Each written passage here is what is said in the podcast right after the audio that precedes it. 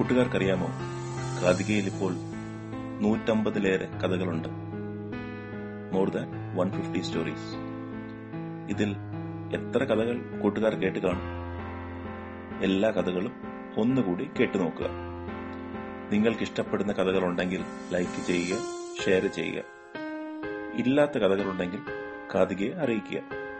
ആ കഥകൾ നിങ്ങൾക്ക് വേണ്ടി കാതിക പറയും. നിങ്ങൾക്കും കാതികയിലേക്ക് കഥകൾ അയക്കുകയും ചെയ്യാം. ഇന്നത്തെ കഥ സ്വാർത്ഥൻ പഠിച്ച പാഠം. നമുക്ക് ഈ കഥയൊന്ന് കേട്ടു നോക്കാം.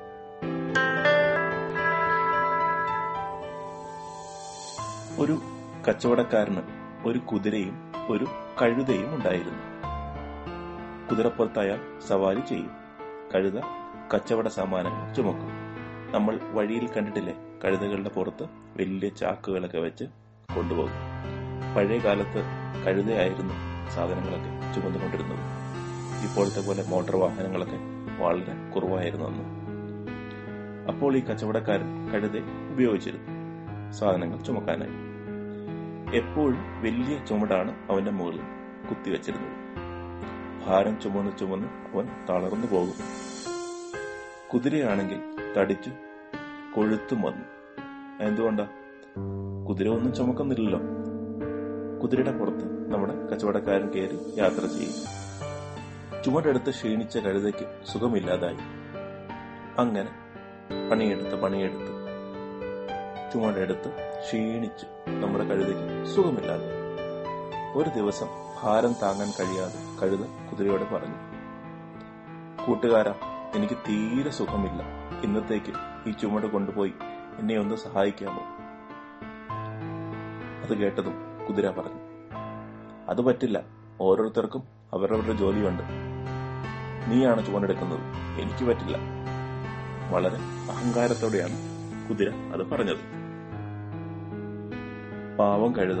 അന്നും എന്നത്തെ പോലെയും ചുമടെടുക്കേണ്ടി വന്നു. ചുമട് പുറത്ത് വെച്ചതോ വലിഞ്ഞ് ഏഴഞ്ഞ് പയ്യെ പയ്യെ കഴുത നടക്കാൻ തുടങ്ങി. അധികം നേരം നടക്കാൻ പറ്റിയില്ല. അപ്പത്തേക്കും കഴുത കുഴഞ്ഞ് താഴെ വീണു. അസുഖം വന്ന് ഭാരം ചുമന്ന് വീണ് ചത്തും പോയി വഴിയിൽ. കച്ചവടക്കാരൻ കഴുതപ്പുറത്തിരുന്ന എല്ലാ ഭാരവും കുതിരപ്പുറത്തേക്ക് കയറ്റിവെച്ചു. ചത്ത കഴുതയും അതിന്റെ മുകളിൽ കെട്ടിവെച്ചു. എന്നിട്ട് കുതിരയോട് പറഞ്ഞു നടക്കട വേഗം. കുതിരയുടെ നട്ടലും വളഞ്ഞുപോയി. അവൻ പറഞ്ഞു അയ്യോ ഈ ഭാരം എന്നെ കൊല്ലും. അല്ല എനിക്കിത് തന്നെ വരണം. ഞാൻ സ്വാർത്ഥനായില്ലേ?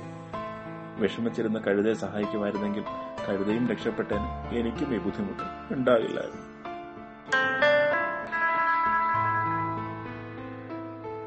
ഈ കഥയിൽ നിന്ന് എന്താണ് ഗുണപാഠമുള്ളത്? സ്വാർത്ഥന ശിക്ഷ ലഭിക്കും. തീർച്ചയായും. ഒരിക്കലും സ്വാർത്ഥതയോടെ കാര്യങ്ങൾ ചെയ്യരുത്. മറ്റുള്ളവരുടെ ബുദ്ധിമുട്ട് നോക്കുക സഹായിക്കാൻ പറ്റുമെങ്കിൽ സഹായിക്കുക. കൂട്ടുകാർക്കും ഇതുപോലുള്ള കഥകൾ അറിയാമെങ്കിൽ അയച്ചു തരിക. കാതിക മറ്റു കൂട്ടുകാരെയും ഈ കഥകൾ കേൾപ്പിക്കുന്നതാണ്. മറ്റൊരു കഥയുമായി കാതിക വീണ്ടും നന്ദി.